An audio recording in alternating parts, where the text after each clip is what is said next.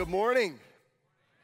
Thank you guys for coming to worship with us this morning. We are continuing our series called In His Names, where we are looking at the names of God found throughout Scripture. We believe God reveals His character to us by revealing to us His names. And so we're going to get to that in just a minute. I want to thank Michael for uh, giving us a little snapshot of Missions Week this year. We're going to have a great time together. Uh, it is going to be a little bit different. We're still going to have our Wednesday night service, uh, and we're going to do ice cream after the service, but we're just not going to have a big tub of ice cream that we're all hovering over. We're going to give out individually wrapped ice creams uh, so that we can do that uh, with wisdom and safety in mind. Uh, we're not going to have a service Thursday night, but then on Friday night we'll have an incredible service with a big cookout and tailgating uh, in the back. We, we're not going to get to do our chili cook-off this year. Again, people hovering over all the uh, open pots just doesn't seem like a good idea right now. However, Sarah Harr is working on putting together a cookbook with some of your recipes. So some of you that have won blue ribbons on the chili cook-off, if If it's not too much to ask, you know, if it's a secret, you know, I, don't don't give it to us. But we would love to have your recipe, and we're going to put it in a little recipe book with uh, meals and desserts and different things, and use that as a to sell and have a, a little fundraising effort uh, for Missions Week. So we're going to do some things a little bit differently, but we're going to have an incredible time together as we celebrate missions all around the world. Um, and so it starts Sunday night, November eighth, we're going to have a prayer service right here in the auditorium. We're going to hear um, from the Downing family uh, about the ministry that God has called them to, missionaries right here out of our church. They're in the States right now. We're glad to be able to have them as part of Missions Week and to celebrate all that God is doing through their ministry. Heard from Scott Hudgens, and we've got one other missionary family that you'll hear from later. So we're excited about that. The way we fund missions in this church is through what we call Faith Promise Missions Giving. Faith Promise Missions Giving. We basically step out in faith and say, I believe God is calling me to give this amount to missions for the year twenty twenty-one. And uh, we make a commitment as a church. And you're going to be able to do that this year through our O B C app. Uh, we'll also have some papers that you can fill out and, and give that information to us if you don't have a smartphone or you don't do apps. That's okay, but if you do it through the app, it'll make it really, it'll tally it up for us, and we'll be able to celebrate that together on our missions celebration on Sunday night. There's also a booth in the main lobby, Missions Central, and Miss Sunday is out there, can answer any questions that you have and uh, help you take your next step to celebrate Missions Week with us. We'll be talking more about Faith Promise Missions in the weeks ahead, but we're excited that we get to celebrate what God is doing all around the globe through missions. Thank you for being a part of that with us. Well, um, I also want to do one more thing before we get into the message. I, I want to pray, um, and as we are all very, very, very aware, especially right here in Central Florida, uh, it is uh, election season in our nation, and there's commercials on T V. Every other commercial is a political commercial, and there's yard signs, and there's, you know, uh, all kinds of people trying to get out the vote. And I just want us to take a moment and pray as a church uh, that, that God's will would be done, that God would be honored and glorified. I want us to pray um, for our leaders. Scripture calls us to pray for those who are in authority. Scripture also tells us that God puts those in authority that He wants to put in authority, and so we trust the Lord. We don't live in fear if our candidate loses. God is still sitting on the throne, and He is still in control, and we remember that. Um, and so we want to pray for our nation. We want to pray for unity in our nation and unity in our church during this election season. But more than anything else, we want to pray that God's will would be done and that His kingdom would come on earth as it is in heaven. So uh, let's pray uh, for this season. Let's pray for the message this morning, and we'll get into God's word. So Lord, we thank You that You are a God who is in control. You are the King of kings. You are the Lord of lords. You are the Alpha and Omega, the beginning and the ending, the first and the last. Lord, nothing escapes Your care. Nothing escapes Your notice. Nothing escapes Your power. So, God, we trust You. Some trust in chariots, some trust in horses, but we trust in the name of the Lord our God. And, God, we are citizens of this great nation, and You have blessed us uh, with, with freedom and liberty, God, not only to um, live out our faith, but to take our faith all over the globe as we celebrate in our missions week coming up. So God, we pray for our nation. We pray for unity. Uh, we pray for wisdom. We pray for our leaders. We pray for discernment, and we pray, God, that your will would be done. Lord, be with us as a church family that uh, as we as we participate um, and and as we are responsible citizens who who research and vote and who um, are a part of the political process in our nation, God, I pray that you would also help us to keep our eyes fixed on you in this time. Lord, we want your will to be done. We want your kingdom to come on earth as it is in heaven, in this nation, in our lives, and in this church. So be glorified. And now, Lord, speak to us through your word today. Encourage us, challenge us, shape us into the people that you have called us to be for your glory and for your honor. We pray in Jesus' name, amen. All right. Well, we are in this series, In His Name. We have been looking at names of God for the past three weeks. Week one, we looked at the name Elohim, which is the strong, powerful creator God. Week two, Arthur uh, led us to study the name Adonai, which is the Lord of all. God is Lord and King. This past week, we looked at the name Yahweh or Jehovah, which literally means I am that I am, the great I am. As, as God spoke to Moses through a burning bush, and Moses said, who should I tell people that you are? What is your name? And he says, I am that I am. And from that phrase, we, we took and, and got the, the name Yahweh. It's a name of God that he revealed to us. God revealed his name to us so that we could know who he is, so that we could experience him, so that we could be near to him. And so the name Yahweh is our, is our covenant God. It's our, it's our personally revealed God. It, he is I am. So we looked at the name Yahweh last week, and we're going to continue to look at some other names of God, which we call compound names of God. So there are names, as Thomas mentioned during the offering time, Jehovah-Jireh means the Lord our provider. We call that a compound name of God, Jehovah or Yahweh, along with the word Jireh or provider. He is our provider. Jehovah-Nisi is, is a name for God that means the Lord our banner. Jehovah-Rapha is the Lord our healer. Today we're going to look at the name of God, Jehovah-Rohi, which is the Lord our shepherd. Jehovah-Rohi, or Yahweh Rohi, the Lord our shepherd. This name of God comes from a very familiar passage of Scripture, Psalm twenty-three. So I want us to stand up together this morning, and we're going to read Psalm twenty-three together, and let's read it off the screen, because I know that probably a lot of you have it memorized, um, and uh, but if we read it together, then we'll all be saying the same words at the same time, all right? So let's do that together. Psalm twenty-three, verses one through six. Read it out with me. One, two, three. The Lord is my shepherd, I shall not want.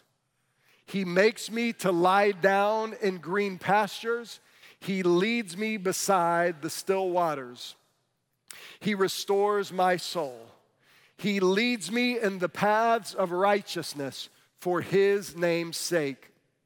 Yea, though I walk through the valley of the shadow of death, I will fear no evil, for you are with me.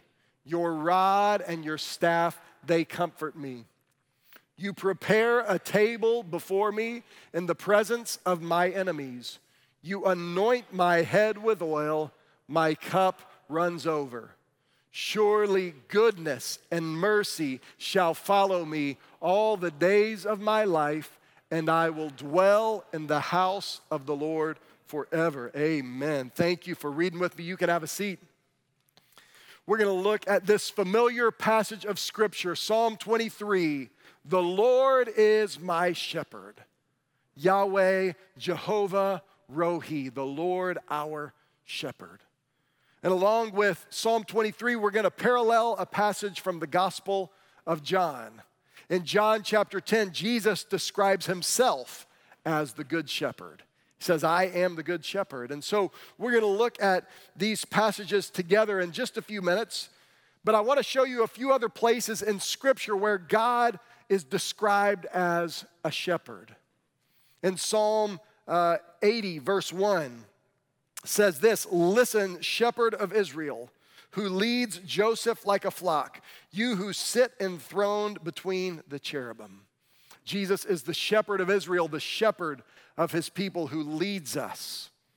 Isaiah chapter forty, I love the, the beauty and the tenderness of this passage that describes the Lord as our shepherd. Isaiah forty, ten and eleven says, "See, the Lord God comes with strength, and his power establishes his rule. His wages are with him, and his reward accompanies him." Listen to this: "He protects his flock like a shepherd. He gathers the lambs in his arms and carries them in the fold of his garment. He gently leads those that are nursing." What a beautiful picture of Jehovah-Rohi, the Lord our shepherd. It says he, he gathers his flock as a shepherd. It says he takes them in, in the folds of his garment. He, he gently leads those that are nursing, the, the young little lambs. What a beautiful picture of God's tender care for us, his sheep. And so I want to look at one other verse here that, that just describes us as sheep. And the truth is, Scripture describes God as the shepherd many times, but more than God is described as shepherd, we are described as sheep. We're described as sheep. So Psalm one hundred, a, a familiar passage, Psalm one hundred verse three, it says, "He made us, we are his, his people, the sheep of his pasture." We are sheep. Now, here's the thing. Nobody wants to be sheep, right? Like when you, it's kind of an insult in our culture today. We say, "Oh, those people are sheep." And, and when we say that, we're describing people who don't think for themselves, right? Who just kind of follow the crowd, whatever the crowd is. "Oh, those people are sheep." However, we are sheep. In fact, I have a picture of a sheep, right? Nobody wants to be this, but a lot of times, in fact, not a lot of times, we are sheep. Here, here's the good news, though. Sheep need a shepherd, and we have a good shepherd. Here, here's the thing. None of us in this moment um, would consider ourselves sheep. You know, not really. However, we always look back at our past selves and we go, "Oh, I can't believe I did that." Right? Anybody know what I'm talking about? I mean, when you turn fifteen, you look at your twelve-year-old self and you go, "Oh, I can't believe how immature I used to be," right? It says the fifteen-year-old about their twelve-year-old self. And then you turn eighteen and you go, "Oh, I can't believe how I used to act when I was fifteen years old, and now I can drive, and now I can vote, and now I can, I'm eighteen, I'm an adult, I can do whatever I want." And we look at our past self. And then we turn twenty just two years later and we go, "Oh, I can't believe." And then we turn twenty-five, and then we turn thirty, and then we turn forty, and we go, "Oh, I can't believe what I acted like when I was a thirty-year-old. Because that's just how life goes. And then you turn fifty, and you look back. And then you become a grandparent, and you go, "Why did I care so much about all of the things? You know, I've got these grandkids now, and I just, they do whatever they want. Why did I care so much when it was my kids? I would like to know that, when my parents just let my kids run amok. And I mean, I, I got a spanking for that. I mean, come on, guys, what's going on?" Right? Because every every few years we look back at ourselves and the decisions that we made and we go, "I can't believe I did that. I should have known better." And it's because we're sheep. And we don't want to admit it right now, but I'm telling you, in a few months, in a few years, you'll look back and you'll think, "Man, can't believe that. I can't believe that season of my life. I can't believe the decisions I made then."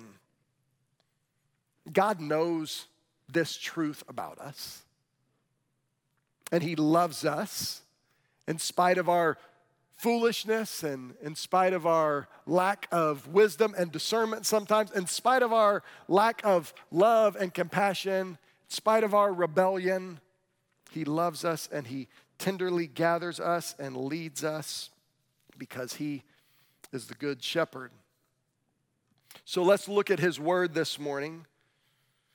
We're going to kind of go a verse or two at a time, and I'm going to read a, a verse from Psalm twenty-three, and then I'm going to read a parallel verse from John chapter ten, and we'll, and we'll apply the principles from uh, each of these passages, how God is speaking to us this morning. So here we go. Psalm twenty-three verse one simply says, "The Lord is my shepherd, I shall not want." The Lord is my shepherd, I shall not want. In John chapter ten, verse fourteen, Jesus parallels this thought when he says, "I am the good shepherd. I know my own, and my own know me." Here's the first thing to see this morning about the Lord our shepherd, Jehovah-Rohi, and that is that he relates to us personally. This verse says, "The Lord is my shepherd." The Lord is my shepherd. There is a beautiful truth to knowing that, that the Lord is my shepherd. He's not your shepherd, or rather, he's not just your shepherd. He's not somebody else's shepherd. He's my shepherd. That's true for all of us this morning because the Lord is personal to each of us. He is our shepherd. He is my shepherd. I don't have to wonder, I don't have to look and say, "Wow, I wish I had a shepherd like that guy over there. I wish I, I wish I had the Lord like he has the Lord." You do, because he's your shepherd. We don't have to live off of somebody else's uh, relationship with God. We don't have to live off of somebody else's experience with God because he is our shepherd. He is my shepherd. He relates to me personally. And Jesus goes even further when he says, "I am the good shepherd. I know my own, and my own know me." Jesus knows us personally. He tells us in the Sermon on the Mount that, that just like he takes care of the birds of the field and the flowers, the birds of the air and the flowers of the field, he, he takes care of us. He knows what we need before we even ask. He has numbered the very hairs of our head. He doesn't just know how many hairs are on my head right now. He knows later when I get a shower and some hairs fall off and go down the drain, he'll know how many hairs are on my head then. He knows us. I am the good shepherd. I know my own, and my own know me. Shepherds know their sheep in a way that, that we can never understand, we who are not shepherds, right? Shepherds know their sheep. They're with them. They interact with them. There's a story told. Uh, there's a pastor. Uh, his name is Doug McMillan. He was a Scottish pastor, and he had some shepherds who were a part of his church. And he was riding on a train with one of these men who was a shepherd one day, and they're riding through the countryside, and there was a, a flock of sheep out in the field, and he goes, "Oh, there's four of my spring lambs. I sold them last spring." He recognized in this flock of sheep, he recognized these four little sheep that, that, that had come from his flock. Because shepherds, they know their sheep. I've talked to people before, um, you know, who who who are into animals and, you know, farmers, people who take care of animals, and, and they and they recognize personalities and they recognize things about, you know, and to me, it's just, it's a horse. I don't know. It looks like that horse over there. I, I guess... I don't know, maybe it has a longer tail. I don't know. No, no, no. This horse is gentle and this horse is stubborn. And this, okay, whatever you say, right? Jesus, the good shepherd, knows us personally. He, he doesn't just see us as a crowd of people. He sees us individually. He knows our quirks and our tics. He knows our fears. He knows our failures. He knows us personally. He knows us to the very depth of who we are. He knows us to the bottom of our heart. He knows our failures. He knows our failures that are coming that haven't happened yet. He sees the capacity not only for love in our heart, but the capacity for sin in our heart. He knows it all. He sees it all. Nothing is hidden from him. I'm reminded of the woman at the well, the Samaritan woman. Jesus interacts with this woman in the middle of the day who was kind of an outcast from society. She had lived a pretty immoral life. And Jesus sits next to her and says, could you get me something to drink? And she says, well, you don't have a bucket. How are you supposed to get a drink? And Jesus begins to tell her about living water. And she says, I'd like to have some of this living water. If, if I didn't have to come to this well every day, that would be great. And Jesus says, tell me about your life. And, and she kind of changes the subject a little bit. And he goes, actually, I know. I know that you've had several husbands, and you're with a guy now that's not your husband. And again, she changes the subject. And she goes, hey, tell me about the Messiah. And as Arthur pointed out this morning in John chapter four, this is where Jesus says when the Messiah comes, he's looking for worshipers who will worship in spirit and truth.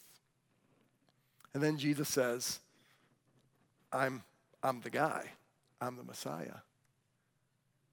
And this woman is blown away, and she runs into town, and she says, you got to come meet this guy. He knows everything about me, and yet he loves me. Jesus didn't call out her sin just to embarrass her. He called out her sin so she would know, look, you don't have to pretend with me. I know all about, I know all about it. I'm not bothered. I'm here because today I want you to know that you can have a relationship with me and your life can be transformed. And it was. Jesus knows all about us, and we try to pretend, and we try to put up a, a, a good facade, and we try to fool the good shepherd who sees everything and knows everything about us. He relates to us personally. He is the good shepherd. He knows us, and we can know him. Psalm twenty-three, verses two and three, it says this, he makes me to lie down in green pastures. He leads me beside the still waters. He restores my soul. He leads me in paths of righteousness for his name's sake. Then in John chapter ten, verses three through four, Jesus parallels with this. He says, the gatekeeper opens up the gate for him, and the sheep hear his voice. He calls his own sheep by name and leads them out. And when he has brought them all outside, he goes ahead of them. The sheep follow him because they know his voice. Here's what we can see this morning about the Lord our shepherd, our Jehovah-Rohi. He leads us with care. He leads us with care. Psalm twenty-three, he, we're, we're led by green pastures and by still waters. And in John chapter ten, the shepherd leads us out. And I love it. It says that he, that he calls his own sheep by name. Just another layer of depth to the fact that he is a personal shepherd. God to us, a personal shepherd to us. He is my shepherd. He, he knows me by name. I, I do my best to remember names. Um, if you, uh, many of you will remember Don and Shirley Bridal. They used to sit right back here on the corner uh, behind Bob and Robert Caraballo right there. And uh, they were part of our church for several years. Uh, Shirley was in a wheelchair. Shirley and her, her husband have both gone home to be with the Lord in the last few years. But uh, when I first came back to Orlando Baptist Church six years ago or so, um, I, I didn't know their names. And I would say hello to them every Sunday. And it got to the point where I should know their name, but I didn't know it. And so it was kind of too late to ask. Anybody ever been there? So I would just go every Sunday. I would say, hey, it's so good to see you. Hey, good, so good to see you. That went on for five or six weeks. And then one Sunday, Miss Shirley uh, just stopped me and she said, do you know our names? And I said, no, ma'am, I don't. And she said, well, I'm Shirley and this is my husband, Don. And I said, it's so good to know your names now because we've already met. Um, and I never forgot their names, by the way. God knows our names. He doesn't just say, hey, buddy, hey, sport, hey, pal. He knows our names. He knows our names. And he leads us with care. Shepherds have to lead their sheep to green pasture and to still waters. Um, sheep do all kinds of crazy things, uh, like getting their heads stuck in fences.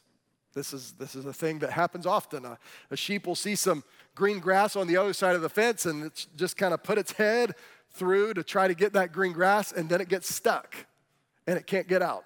And it just pushes forward to try to get out and gets even more stuck. And if the shepherd doesn't come find that sheep, it'll die with its head stuck in the fence.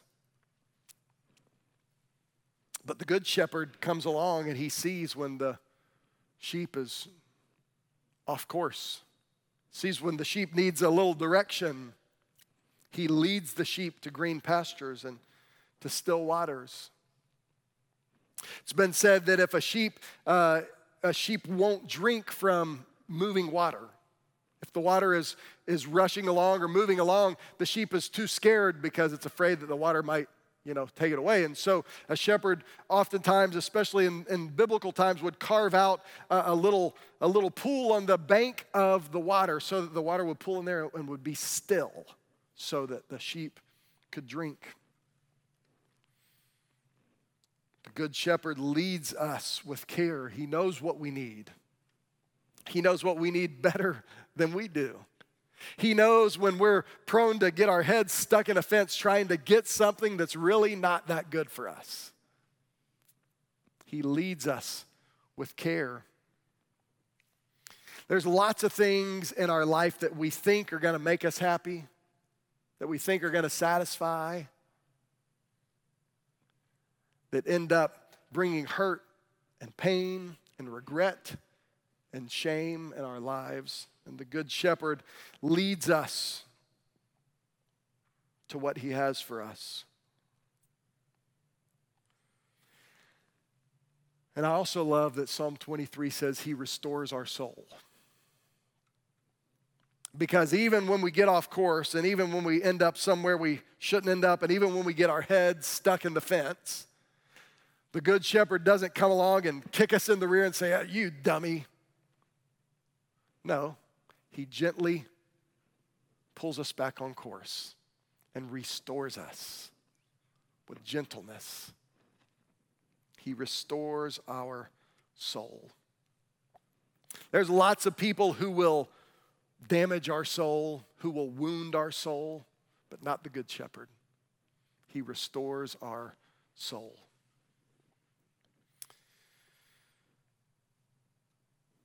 Jesus knows us by name. He knows what we need, and he leads us in paths of righteousness for his name's sake. In Hebrews chapter three, verses seven and eight, the, the writer of Hebrews encourages us with this. He says, therefore, as the Holy Spirit says, today if you hear his voice, don't harden your hearts as in the rebellion or on the day of testing in the wilderness. So many times the, the shepherd is leading us, but we won't listen to his voice. Even when he calls us by name, we still think we have a better idea, and yet, when we'll turn to him, he will lovingly lead us and correct us and then restore our soul. He is the good shepherd who leads us with care. Psalm twenty-three, verses four and five say, yea, though I walk through the valley of the shadow of death, I will fear no evil, for you are with me, your rod and your staff, they comfort me. You prepare a table before me in the presence of my enemies. You anoint my head with oil, my cup runs over. In John chapter ten, verses eleven, thirteen, Jesus goes further and he says, I am the good shepherd. The good shepherd lays down his life for the sheep. The hired hand, since he is not the shepherd and doesn't own the sheep, leaves them and runs away when he sees a wolf coming. The wolf snatches and scatters them. This happens because he's a hired hand and he doesn't care about the sheep. But we have a good shepherd who cares for us and who defends us from our enemies. Even when we walk through the valley of the shadow of death, we don't have to be afraid. Though our enemies are all around us, we don't have to be afraid because he is with us. And Jesus goes even further and says that he will lay down his life for us. There's two kinds of enemies, even in this passage in, in Psalm twenty-three. There's external enemies and there's internal enemies. When you think of a sheep, you, you, we often think of the external enemies, right? The wolves and the, the lions and tigers and bears, oh my, right? The, the animals that want to swoop in and eat these poor, helpless sheep. But there's another enemy that, that kills more sheep probably even than wolves and, and bears, and that's insects. So when sheep have really long wool and it gets wet, it kind of puts off this odor. It's pretty stinky, and flies think it smells good. And they come and they burrow in the sheep's wool and they lay eggs. And then these little maggots, I'm, this gets pretty gross, right? But sheep can be killed by insects that kind of burrow in their in their wool and then in their skin. That's why in Psalm twenty-three, verse five, it says, "You anoint my head with oil." Because shepherds would come along and they would look over the wool and look over the sheep and make sure there wasn't any creepy, crawly things there that shouldn't be there. And, and they might put some kind of medicated oil on the sheep that would drive off the bugs and, and repel the insects, the flies that would come and, and lay eggs in their wool. It was pretty hands-on care. You know, I don't know how many of you have had to pick a tick off your dog before, or, uh, you know, may, it's gross. Right? And the shepherd has this hands-on care to To, to gently pull away the things that would compromise the animal and, and bring infection and, and ultimately death. And in our own lives, there, there are external enemies in our lives. There are, there are people and, and there are situations and things in our life that are outside of our control, that do us harm, that, that tempt us to make decisions that we know we shouldn't make. But we also have internal enemies, lies from the devil that we believe, wounds that we carry, uh, bitterness that we allow to take root in our heart and cause infection in our lives. And the Good Shepherd knows all about all of our enemies, internal and external, and he has a way to bring healing and restoration and victory in all of those areas of our life. I am the Good Shepherd. The Good Shepherd lays down his life for his sheep. The hired hand, since he is not the shepherd, doesn't own the sheep, he leaves them and runs away. It says this is because he's a hired hand and he doesn't care about the sheep. And again, there's things in our life that we put our hope in and we put our confidence in. We put our value in and our self-worth, and there's ways that we try to define ourselves and, and find significance for our life. Maybe it's a career, maybe it's a relationship, maybe it's maybe it's uh, influence. Whatever it is, those things, they are not the shepherd. They don't care about us. There are people that we put our hope in, and they are not the shepherd, and they don't care about us. But the Good Shepherd loves us, and he would lay down his life for the sheep. He doesn't just lead us, he also protects us. He also saves us. The Christian faith is not, is not just a self-help program, right? A lot of people think of the Christian faith as just kind of a list of do's and don'ts, a list of rules, a list of suggestions, and if you'll do these things, then you'll have a pretty good life. But that's not what our faith is about at all. We have a shepherd who doesn't just say, go here, go there, that's bad, that's good, do this, do that. No, we have a shepherd who steps in to the dangerous situations of our life, and who rescues us, and who redeems us. Every other religion on the earth really is a set of principles to live your life by. And if you follow them and do enough, then maybe one day at the end, you'll enter paradise. But the gospel is different than that. The gospel is not advice. The gospel is good news.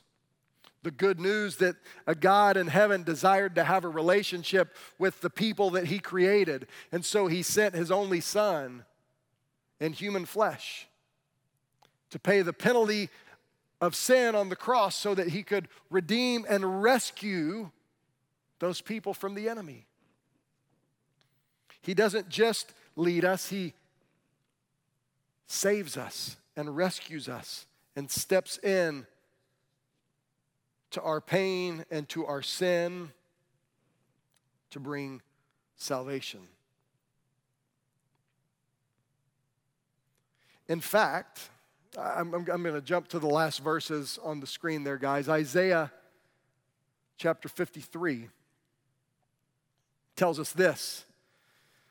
Verse six, it says, "We all went astray like sheep." It's describing us, the sheep who went astray. "We have all turned to our own way, and the Lord has punished him for the iniquity of us all." So just leave it right there for a second. I love this passage because it starts off and it's describing how we, like sheep, have gone astray. We we we pursued things that were not good for us. We we pursued things that we thought would bring satisfaction and thought would bring salvation, but in the end, they really brought destruction and they really brought about our pain. They really brought about separation from the Good Shepherd.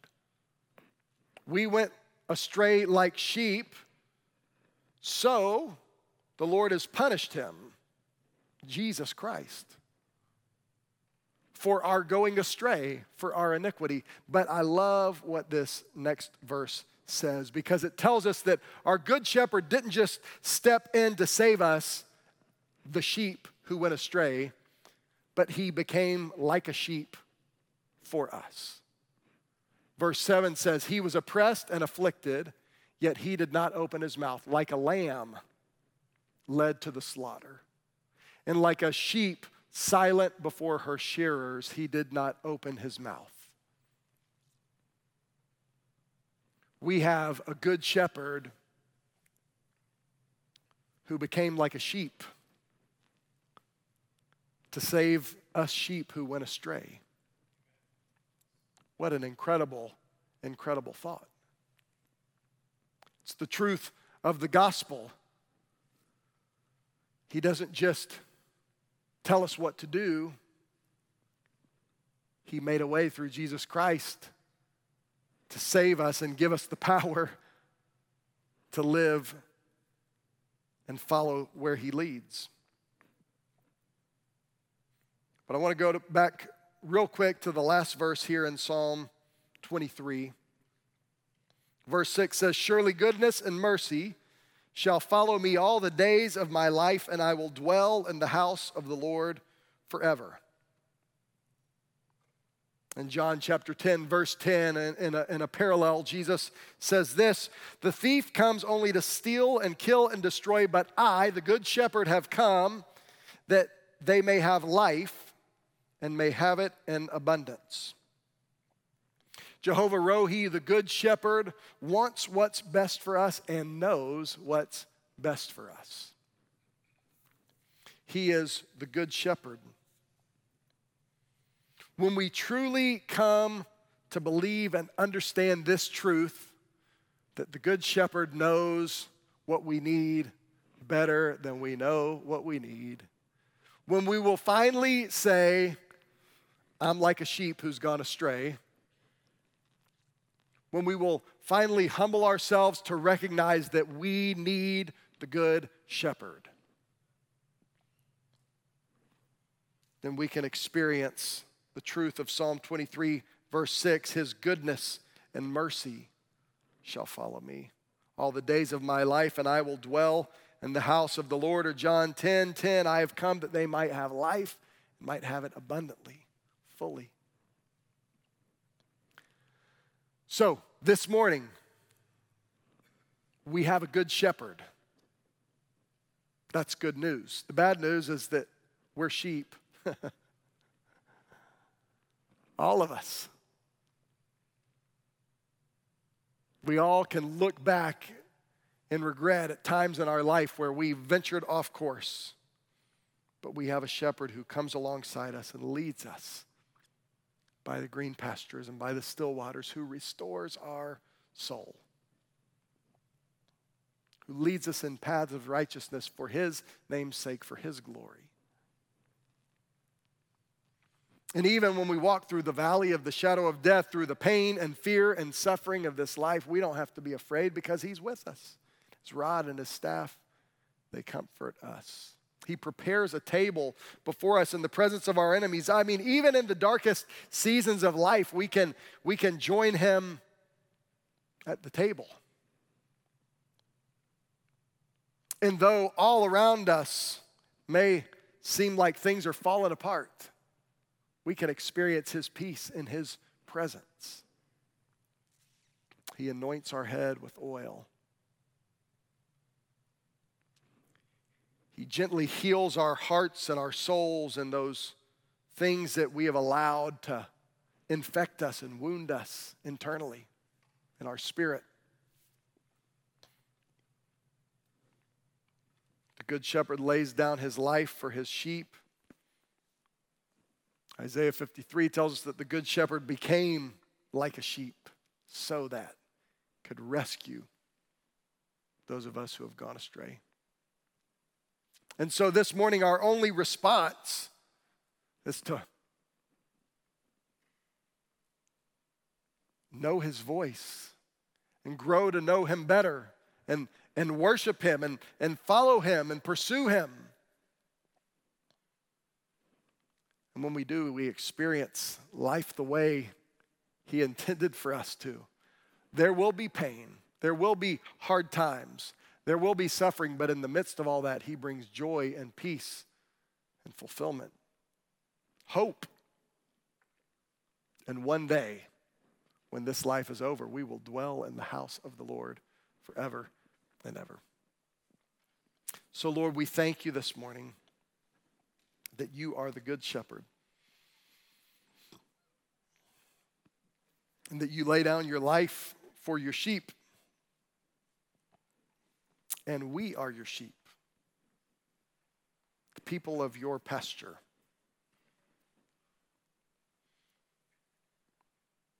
And Lord, many times like sheep, we go astray.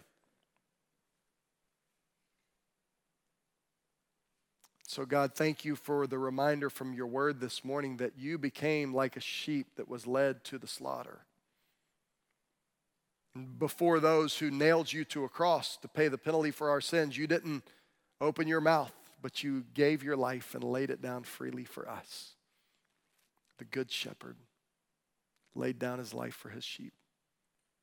So, Lord, I pray for anyone here this morning who doesn't know you as Savior, that you would draw them to yourself. God, there may be some this morning who they've acknowledged that there is a God and that he exists, and, and maybe they've been trying to live their life following some of the principles that they think are going to get them closer to you. But this morning, I, I pray that you would open their eyes to know that you didn't just come to give them advice, but you came to lay down your life for them, to rescue them from their sin. Lord, I pray that they would put their faith in you this morning. And God, for those of us who truly are your sheep, who have been saved, who have been brought into your family, into your flock, I pray that you would remind us that you are with us. I pray that you would remind us that we don't have to be afraid. I, I pray that you would remind us, Lord, that you know what's best for us, that you lead us in paths of righteousness. And don't, Lord, don't let us harden our hearts and ignore your voice. So, Lord, I pray for anyone in here this morning who maybe is in a season of rebellion, where they've been turning away from the things that they know you're calling them to. God, I pray that you would that you would draw them to yourself this morning, that they would obey. Lord, thank you for your word. Pray in Jesus' name, amen. Why don't you stand up with me this morning?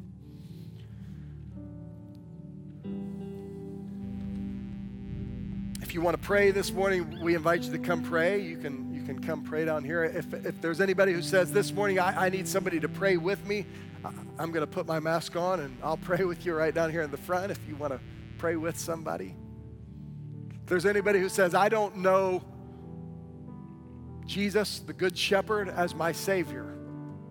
I've been trying to follow his commandments, but I but I haven't put my faith in him as my Savior. Today can be your day for salvation. I would love to talk with you and pray with you this morning. But this morning we respond to the Good Shepherd with worship. And so let's sing this song as a prayer. If God has put something on your heart you want to pray this morning, feel free to do that as well. Come on, let's sing.